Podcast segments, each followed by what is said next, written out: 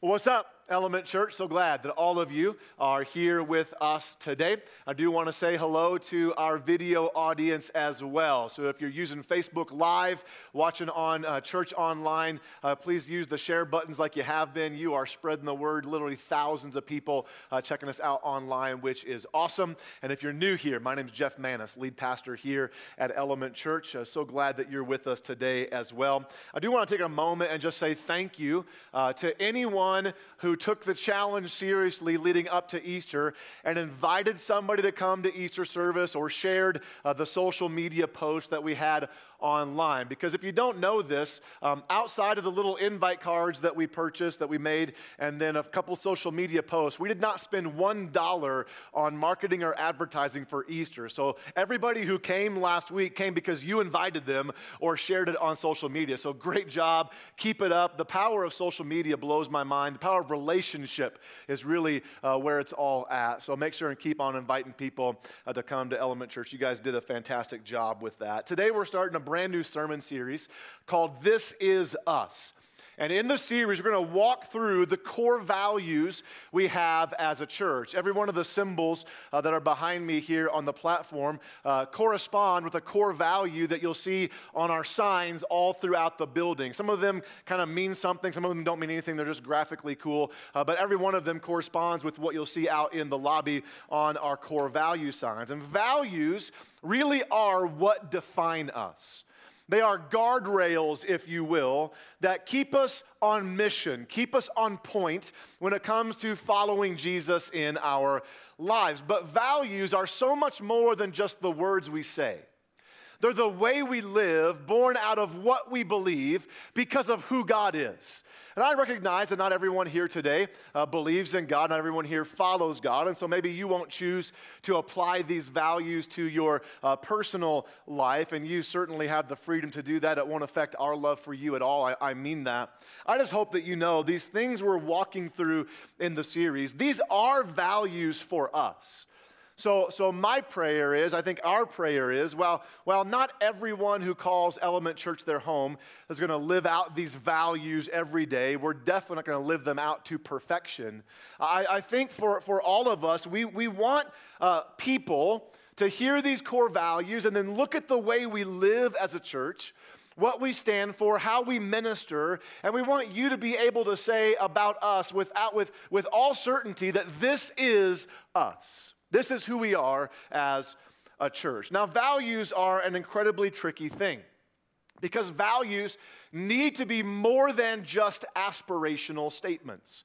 It's got to be more than just this is how we hope to live. They also need to be applicational, that this is how we are living. Values need to be something we are living out in our lives because it doesn't take much to expose us on our values, right? Doesn't take much for, for someone to reveal a value as just a word we say and not the way we live if we're not going to live them out. For instance, going to hopefully have a little bit of fun with this today. I'm going to give you some core values from some companies, real core values from real, real companies. I'm not going to tell you the company first, I'll give you the values, then I'll share the company, and you can decide whether or not they um, are, these are really core values to them or not. This first company, I'm, I'm changing one word in each of their core values, because if I, if I use the word that's in it, it'll, it'll give it away. So I changed the word, I'll tell you what it is here in a second. Here's the company number one, three core values is this. Number one, we are friendly. Warm and welcoming is who we are. Number two, we do it right. We hold ourselves to the highest standards in safety and reliability. We earn trust by doing things the right way and delivering on our commitment. We are together. We respect every voice, communicate openly and honestly, make decisions with facts and empathy, and celebrate our journey together. So we're friendly, we do it right, we, we are together, we have empathy for every voice. Any guesses on what this company is? I'll change, I'll change one word. I'll tell you the word I removed, and it's going to reveal it right away. So the one word I removed from each value is the word fly. We fly friendly. We fly right, and we fly together. You now guess it. It is what? United Airlines. They added a fourth core value, will break your nose as well. That was mean. That was mean. I'm sorry. But I had to say it, right? So, so here, here's the next company. Um, for some of you young ones in the room, this, this was probably before you were even born if you're really young. Uh, but for those of us who are, are seasoned like myself, uh, you'll know uh, this company when I tell you what it is. Here's their three core values communication. We have an obligation to communicate, respect. We treat others as we would like to be treated. Almost sounds biblical, right? Then integrity. We work with customers and prospects openly, honestly, and sincerely. This company is Enron. In case you don't know, okay, why people are laughing, because Enron was an energy, commodities, and service company that in 2001 it was revealed that they were committing institutionalized, systematic, and creative planned accounting fraud now known of as the Enron scandal. In fact, at the height of their company, Enron had 20,000 employees. Today, they no longer exist because they didn't live out their core values, just didn't live them out. Core values are only as valuable as the way we live, right? They're not really a value unless you live it. Now, I'm observant enough to know somebody's already thinking this. I'm observant enough to understand that not everyone who works for United Airlines drugged that poor guy off the plane, right? Not everyone did that. Not all 20,000 employees at Enron knew what their company was doing. They, they weren't all committing accounting fraud, right? But do you see, with just two examples, the power of what just a handful of people can do to an entire organization? Do you see that? That was just a, a, handful of people who didn't live out the core values of their organization. The entire organization suffered. In one case, it brought it literally to its knees. United Airlines stock was plummeting after all this news. It might still be plummeting, I don't know. But I mean, they're taking a hit because it didn't live out the core values of their organization. And listen, the same's true with the church. Let me, let me go broader. The same's true with Christianity. Let me put it that way. Because even one of the most influential people in history was turned off to the Christian faith, not because of Jesus, but because of Jesus' followers. Mahatma Gandhi, one of the most influential people in our history, in our world's history, was approached by some missionaries in India who were telling him about Jesus. And Mahatma Gandhi is recorded saying this to these missionaries I like your Christ, I do not like your Christians. Your Christians are so unlike your Christ. Wow.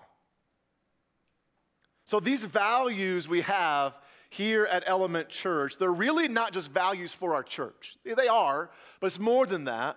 They're values for us as individual followers of Jesus as well in the church because these values are really born out of the scripture, born out of God's word. So again, we pray that when people hear these core values that they would see it applied to how we live, what we stand for, who we are as a church, who we are as individual followers of Jesus, that they would not just be the words we say, but the way we live born out of what we believe because of who our God is. So here's the very first core value. Uh, there's six values we have here at Element Church, and really all of them, I feel, uh, are, are, kind of uh, riding on this one. This is the foundational value for our church. I would say it's the most important value for our church. It's the big idea as well today. So if you want to write it down, uh, you can. It's on the screens, and it's this Obedience is our success. That success will not be determined by outcome, but by our obedience to God. Success will not be determined by outcome, but by our obedience to God. It's a core value for us here in the church. That means, uh, for corporately, that means corporately, whatever God asks us to do as a church, we will do it to the best of our ability and we'll leave the results up to God. Amen? Amen? Amen. We're going to do it to the best of our ability, right? and leave the results up to God because we cannot control results as a church. All we can control is what we do for, for God when He calls us to do it. So let me set it up with this, with, with this question. What if last Sunday, Easter Sunday, what if on Easter Sunday, no one put their faith in Jesus and we had a, a, normal average attendance of around 13 to 1,500 people. No one put their faith in Jesus. 1,500 people attended church instead of 2,500. Would it still have been a success? Absolutely. If, if We did what God told us to do to the best of our ability because only God can provide the results. That's corporately, okay? Individually, our desire is that we, as followers of Jesus, would be faithful to God in our public and our private lives, obeying His word and His ways above all other things. That obedience is our success. And this value really comes from one conversation in the Bible between King David and his son Solomon. King David, the same David that slayed Goliath, uh, at, at the end of his life was handing off the baton of leadership to his son Solomon, the next king. And David told Solomon this, 1 Kings 2, verse 3. Observe the requirements of the Lord your God and follow all his ways Keep the decrees, commands, regulations, and laws written in the law of Moses so that you'll be successful in all you do and wherever you go. And here's the thing I don't think King David was telling Solomon that if you obey, God will bring you success. I think David was telling Solomon, obedience is your success that when you obey, you will be successful in whatever you do and wherever you go. That obedience is your success because we can't leverage God with our obedience, right? We can't. That's called legalism, by the way. Legalism says, I'm going to get God to respond to me by what I do. So I'm going to obey God, but then I'll say something like, Hey, God, I, I did what you said. Where's my reward?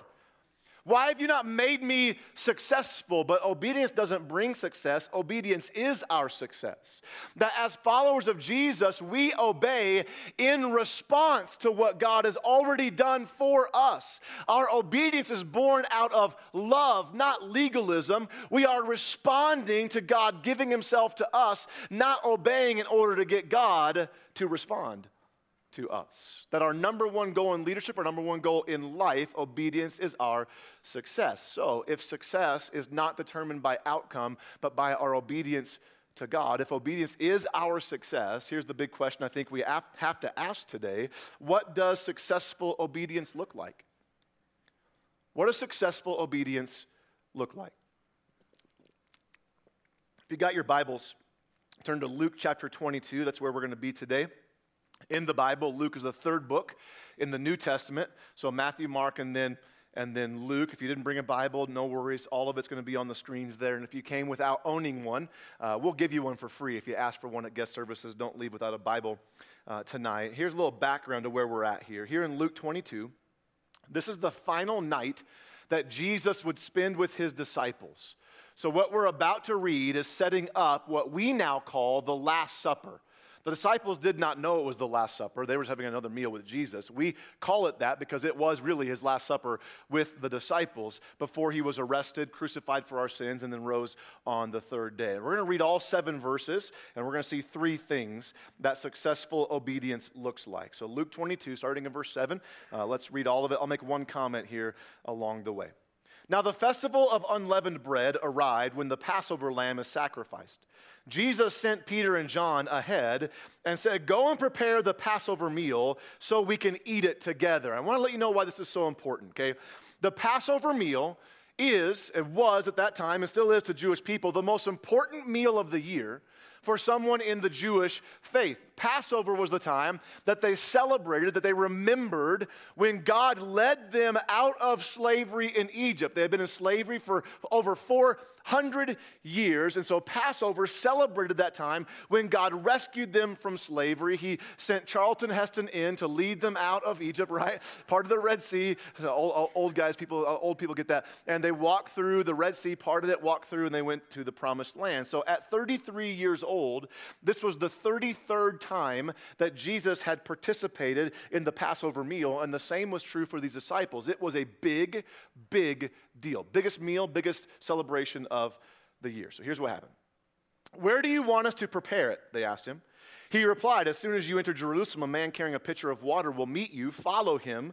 At the house he enters, say to the owner, The teacher asked, Where is the guest room where I can eat the Passover meal with my disciples? He will take you upstairs to a large room that's already set up. That is where you should prepare our meal. They went off to the city, found everything just as Jesus had said, and they prepared the Passover meal there.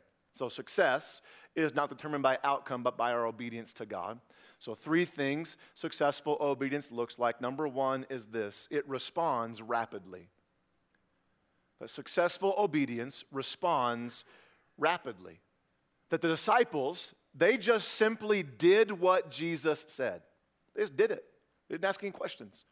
Now, if you're familiar with the Bible, you know there are plenty of times in the Bible the disciples did not act with faith, right? There's plenty of times they, they put their foot in their mouth, they did something stupid, they tested the patience of Jesus, but not this time. This, this wasn't one of those times. They simply, at least Peter and John, they just go and do what he says. Now, don't miss this, okay? Don't miss this. It's super easy for us just to read this and think, duh, they did what Jesus said, and go right on by. But I want you to think about what Jesus was asking them to do. Like, put yourself in the shoes of Peter and John. Because not only did he say, go and prepare the Passover meal, which was no easy task in and of itself. I mean, we're, we're not talking about, you know, making a reservation at the local kosher Chili's. We're talking about specific food prepared in specific ways for at least 13 people, Jesus and the 12 disciples. And if the meal wasn't hard enough, he told them, remember, go into the town and you'll see a guy carrying a pitcher of water. Follow that guy to the house he goes into. Go into the house. Tell the owner of the house the teacher wants to use your guest room for the Passover meal. He will then take you to his guest room where it's all set up for you to have a meal with me. Does anyone else read that and think, what? Like, that's weird, right? That's like, that's like way out there. So I don't know about you, but as I'm reading this, put myself in their shoes, I might have had some questions. I don't know about you. I might have had a few questions, a whole list of them. I would have pulled out my iScroll. Get it, my iScroll? I would pull out my iScroll. And I would say, okay, okay, Jesus, I got, uh, it's awesome you want me to go do that. I got some questions. So let me, let me get this straight, okay? I just want to make sure I'm clear before I go do this. You want me to go into town. I'm going to just see, happen to see a guy, just one guy carrying a pitcher of water, and you want me to follow him to the house he goes into. Not creepy at all, Jesus, not creepy at all, but I'll do it. Like, I'll go there. And then when I get to the house, I knock on the door and tell the owner of the house, hey, um, don't know if you have a guest room or not. You do. Okay, good. Okay, this is going to be super weird. But uh, Jesus sent me to your house. And uh, he, he's been kind of off his rocker lately. So if it's really, if it's, if it's not, if you don't have a guest room and don't want us to use it, it's fine. But uh, Jesus said that he wants us to eat the meal in your guest room. And so, uh, can we eat the meal? And he takes them to the guest room, and it's that's crazy. Isn't that crazy? Like it actually, it actually happened. So if I, if I, was, if I was there asking Jesus those questions, I would think, Jesus, have you been in Colorado recently? like, been in the sun too long? Uh, is your energy depleted? I, I could go to the King of Kings Soopers and I got them, man. I got them all night. Get you a Red Bull or something, right? But no, they, did, they didn't even ask the questions. They didn't even ask for a sign. Like if it was me, maybe I would ask for a sign. Like send the owner of the house to me, then I'll go. Put a sign on the outside, reserved for Peter and John. Then, you know, then I'll know it's for, no, no, they, they just went. Verse 13 tells us they went off to the city and found everything just as Jesus had said. They found the guy with the pitcher. They followed him to a house. They told the owner we're supposed to use this guest room, and he took him to the room, and it was all set up. That's flat crazy. But as much of an example of obedience as Peter and John is, I think the owner of the house might be an even greater example of obedience. Now, I don't, I don't know this for sure. I'm reading between the lines here, okay? So I'm conjecturing, just asking questions. But why was the room already set up? It was a guest room, not a din- dining room. On top of that, why did he allow them to use it? There was no indication they knew this guy at all. So, possible theory again, I'm, I'm just throwing out suggestions. I'm in no way saying that this is the case. But what if that morning, this owner of the home just felt prompted by the Holy Spirit. Set up your guest room for a Passover meal for 13 people, and this afternoon, someone's going to come and ask you to use it. And he did it. What if that happened? I mean, Peter and John, at least they had Jesus in the flesh asking them. What did this guy have? a feeling, an impression, a still small voice, whatever it was, he responded rapidly, as did the disciples. And time and time again in the story of Scripture, read it for yourself. There are countless people who simply listened to God and did what he said. Just listened to God did what he said. They responded rapidly. So, if successful obedience responds rapidly, what does unsuccessful obedience look like? I'm going to tell you what it looks like, and then hang with me. Don't get mad until I explain it, okay? Here's what unsuccessful obedience looks like I'll pray about it. I'll pray about it. Be very careful, okay? But I'll pray about it is one of the most common excuses Christians give for putting off obedience to God. Because let me tell you, you don't need to pray about what God has already said you should do or not do. You don't need to pray about it. If He's already said it, you simply do it or stop doing it if that's what He's already said. Now, I'm not saying there aren't times that we need to pray through some things to figure out if this is the will of God. I just believe too many times prayer has become the Christian way of telling God, not now, I'm kind of busy. Not now, I'm, I'm pretty comfortable. Not now, God, I got my life figured out. I don't really need you right now. We might eventually obey, but it's delayed obedience. You know what delayed obedience is? Disobedience. So, my prayer coming into this message, my prayer right now, even as I'm speaking this, I'm trying to also pray at the same time. I'm praying, God, would you just give someone the courage to do what they already know they should do? I, hope my voice right now is confirmation for someone in this room that you already know what God said, you're just not doing it. And it's time for you to do it, to respond rapidly. Success is not determined by outcome, but by our obedience to God. And we saw in Peter and John, perhaps we see in the owner of house, it responds rapidly. So the second thing successful obedience looks like is this it risks reputation. You want to obey God, you'll risk your reputation. Because obeying the message of Jesus won't always make sense to those who don't know Jesus, even sometimes for those who do know Jesus. That you'll risk your reputation at times to be obedient to God. Now, please understand something. This is going to be big for somebody. That God will never ask you to do, nor will He approve of you doing what He has already stated in His Word you shouldn't do. Got it? God's voice to your heart never trumps His already spoken word. So don't go around telling people that you don't have to obey that part of the Bible because God said you didn't. It doesn't work that way. God's word trumps what you think his voice is saying, okay? So while he'll never ask you to do something contrary to his word, he will ask us to do things contrary to the world. And when we live our lives contrary to the world, we will risk our reputation to do that. Risk our reputation. Peter and John, at least for a moment, risked some reputation, right? They had to look like crazy people doing what they did. Like imagine, imagine if you went home tonight, okay? Or we'll make it daylight so it's not nearly as creepy, although it's pretty creepy. Imagine tomorrow afternoon you're, you're at home and someone comes and knocks on your door. And you open the door and they're like, okay, hey, um, whew, we're out of breath because here's the thing. Hold on, don't shut the door. Okay, here's the thing. Um, we followed your son home, okay? Because I know it sounds weird. Don't call the cops yet. Uh, we followed your son home because we saw him at King Soopers with a gallon of milk. And Jesus told us when you see somebody with a gallon of milk, you follow him home. So we followed your son home because he had milk, right? So we followed him home and he came here. Now we're here at your house. And here's the thing Jesus said to just to ask, Are you the owner? You're the owner. Okay, good. He said, Ask the owner of the house, do you have a guest room? So do you have a guest room? Awesome. Okay, get a guest room. Okay. And then he said that you're supposed to set the whole guest room up and we're going to use it for a meal, right? What would happen if that happened to you tomorrow?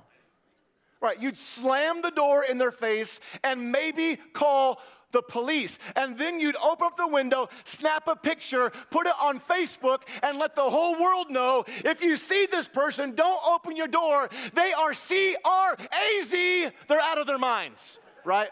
They are out of their minds. But Peter and John did it. They risked their reputation. To go and do what Jesus said. This totally random task. Had no eternal value, right? But they did it anyway. And then back to the owner of this house. We don't know anything about him. This is, this is like one of my favorite Bible characters right now because we don't know anything about him, yet he's got this giant role in this important story in, in Scripture. We don't know uh, why the room was set up.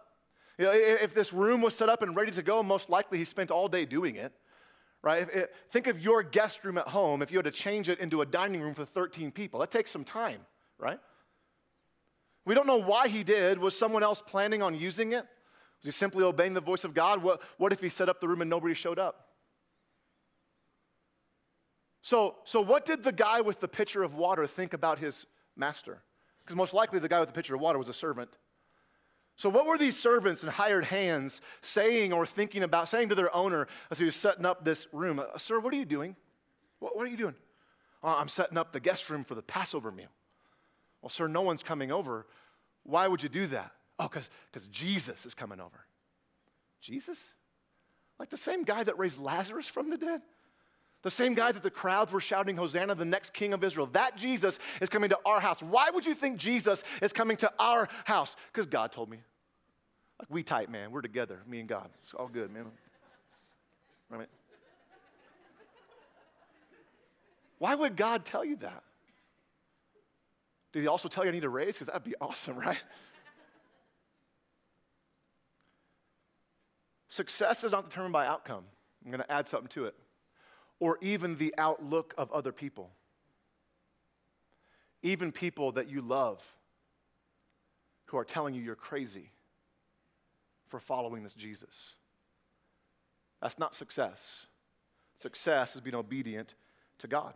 So, when it comes to our church, when it comes to our lives, are we going to be willing to risk our reputation in order to be faithful, obedient to the call of God? And the call of God for our church is to be a life giving movement of people having such an impact that if we were gone, we'd be missed. So, for us, no surprise to any of you, I don't think, we are going to continue to take risks like I Heart Wyoming when God brings those up. If you don't know what I Heart Wyoming is, is this year we have started an initiative where we are literally giving away $100,000 to churches around our state to go out and serve their communities in tangible ways. And here's what's super cool. Last time I gave you an update, we had one partner church. As of today, we have three partner churches in iHeart Wyoming, which is awesome. It's incredible. So we have uh, Restoration Church in Casper. Uh, just this last week, we sent a $10,000 check uh, to New Life Church in Gillette, Wyoming. And here's what they're doing uh, they are putting on a prom uh, for um, mentally handicapped adults. Yeah, it's amazing. Put on a prom for them. And so uh, they're, they're, they're providing prom dresses and tuxes and makeup and hair and a red carpet and taking all the chairs out of the auditorium. They're bringing a DJ in, and then they have uh, some of their church volunteers going to be partnered up with, uh, with these mentally handicapped adults, and they're going to um, be their dates for the night. Unbelievable. There's a bus coming in from Sheridan with other, uh, other adults who are coming to this prom as well. Unbelievable. We're partnering now. Our third church is Illuminate Church in uh, Sheridan, Wyoming, and they're not even launched yet. They are pre launch, a church plant, and we are giving them a check for $10,000 to serve their community in a tangible way. And listen, we will continue to take risks like this so that not our reputation is built up, but the reputation of God's church is built up in the state of Wyoming. That's why we're doing what we're doing. So, maybe a risk you need to take. Yeah. Maybe a risk that you need to take is baptism. 29 people got saved last week, which means there's 29 people that should get baptized. At least. So next Sunday, May 3rd, or April 30th, and then May 7th, uh, we have baptism in every service. And here's why you should get baptized, okay? Here's why you should. Because Jesus said we should. Matthew 28, he said, Go in the world, make, make, go into the, all the world and make disciples, baptizing them in the name of the Father, Son, and Holy Spirit. So if you've put your faith in Jesus but never been baptized, it's time to take that step of obedience. Risk reputation, going public with your faith. Sign up at, guest, uh, uh, out at Next Steps Wall. You can sign up on our church website as well. I got to get moving. Number three, respond rapidly, risk reputation. Number three, obedience requires resources. Not going to ask for money, okay? Promise. Obedience always costs something, always.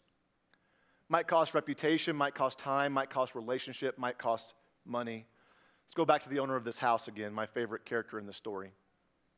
Again, nothing was said about why the room was set up, why he allowed the disciples to use it. Let's just assume it was truly a guest room, as we read, and not, any, not used for any other purpose. So, how long did it take to set up that room? So, it cost him time, to set the room. Let's say it maybe it was a rental place, an inn or a, a banquet facility. Did, they, did he lose rental income? Did he, did he set up the room for, for someone else and he threw them out so Jesus could use it? Was his family going to use it? We don't know. Most important meal of the year to a Jewish family. Perhaps his family was coming over and now his whole family had to go find another place for the meal. One act of obedience potentially cost this man time, money, relationship, reputation, comfort. Successful obedience always costs something, requires resources. For Jesus, it cost him what? His life. His life.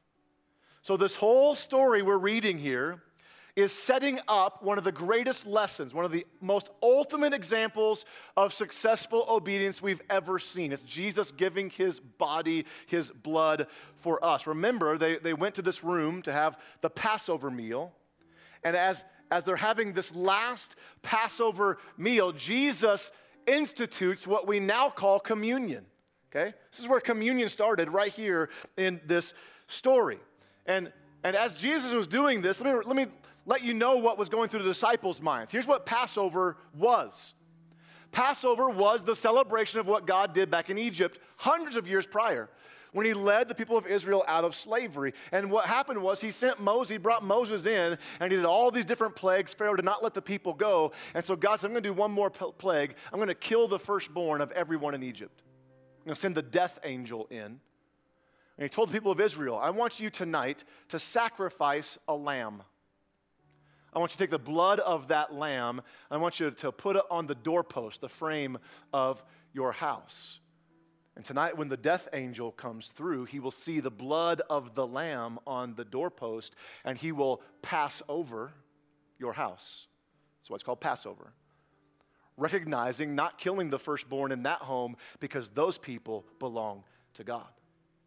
And now Jesus is about to break bread and have a cup of wine with the disciples, saying, This is my blood that will now not be shed on the doorframe of your house, it will be shed on your heart.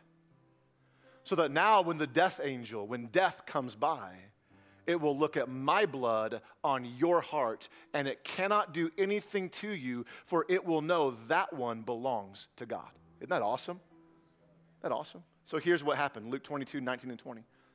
He took some bread, gave thanks to God for it, then he broke it in pieces and gave it to the disciples, saying, This is my body given for you. Do this to remember me. That had to be mind blowing to them. After supper, he took another cup of wine and said, This cup is the new covenant between God and his people, an agreement confirmed with my blood. No longer the blood of a lamb, now the blood of the lamb the Lamb of God who takes away the sins of the world. This blood's poured out as a sacrifice for you. The ultimate example of successful obedience. He gave his life for us. Why? So we could have his life. So that the death angel will pass over our hearts because our life is hidden in Christ. Isn't that amazing? So today we're going to receive communion. Here in just a moment, we're going to receive communion, what Jesus started hundreds of years ago. I'm going to pray here in a moment. The ushers will then come forward and they're going to pass out some trays of bread and juice. We just want you to take one piece of bread, one cup of juice. If you don't want to take communion, you don't have to. You don't have to be a member either to take communion. Um, you just want to be in a right relationship with Jesus as the Bible directs. And if you're not, if you don't currently believe in Jesus, you can put your faith in Him right now and then celebrate communion. You can say, Jesus, I believe in you. I believe you are the lamb that shed his blood for my sins. You rose from the dead. So I put my faith in you, confess all my sins to you. Forgive me of my sins. I repent of the way I've lived. I'm going to follow you now. Thanks for loving me. I'll do my best to love you back. In Jesus' name, amen. Right? With that prayer, with your confession, you can have forgiveness of sins and receive communion as a believer in Jesus. I'm going to pray. When I say amen, the band's going to sing a great song, The Great I Am. You can worship with us if you want to, uh, but you can receive the bread and juice whenever you're ready. And uh, so, ushers, when I, when I say amen, you can go ahead and, and pass out those elements. God, you're so good. Thanks for loving us. Thanks for this just super cool story hidden in the Gospel of Luke about the obedience of Peter and John, the obedience of this owner of the home, and really the obedience of you, Jesus, that you give your life for us. That you are the lamb that shed its blood on our hearts so that death will pass over us. We can have your life. Thanks, God. In Jesus' name, amen.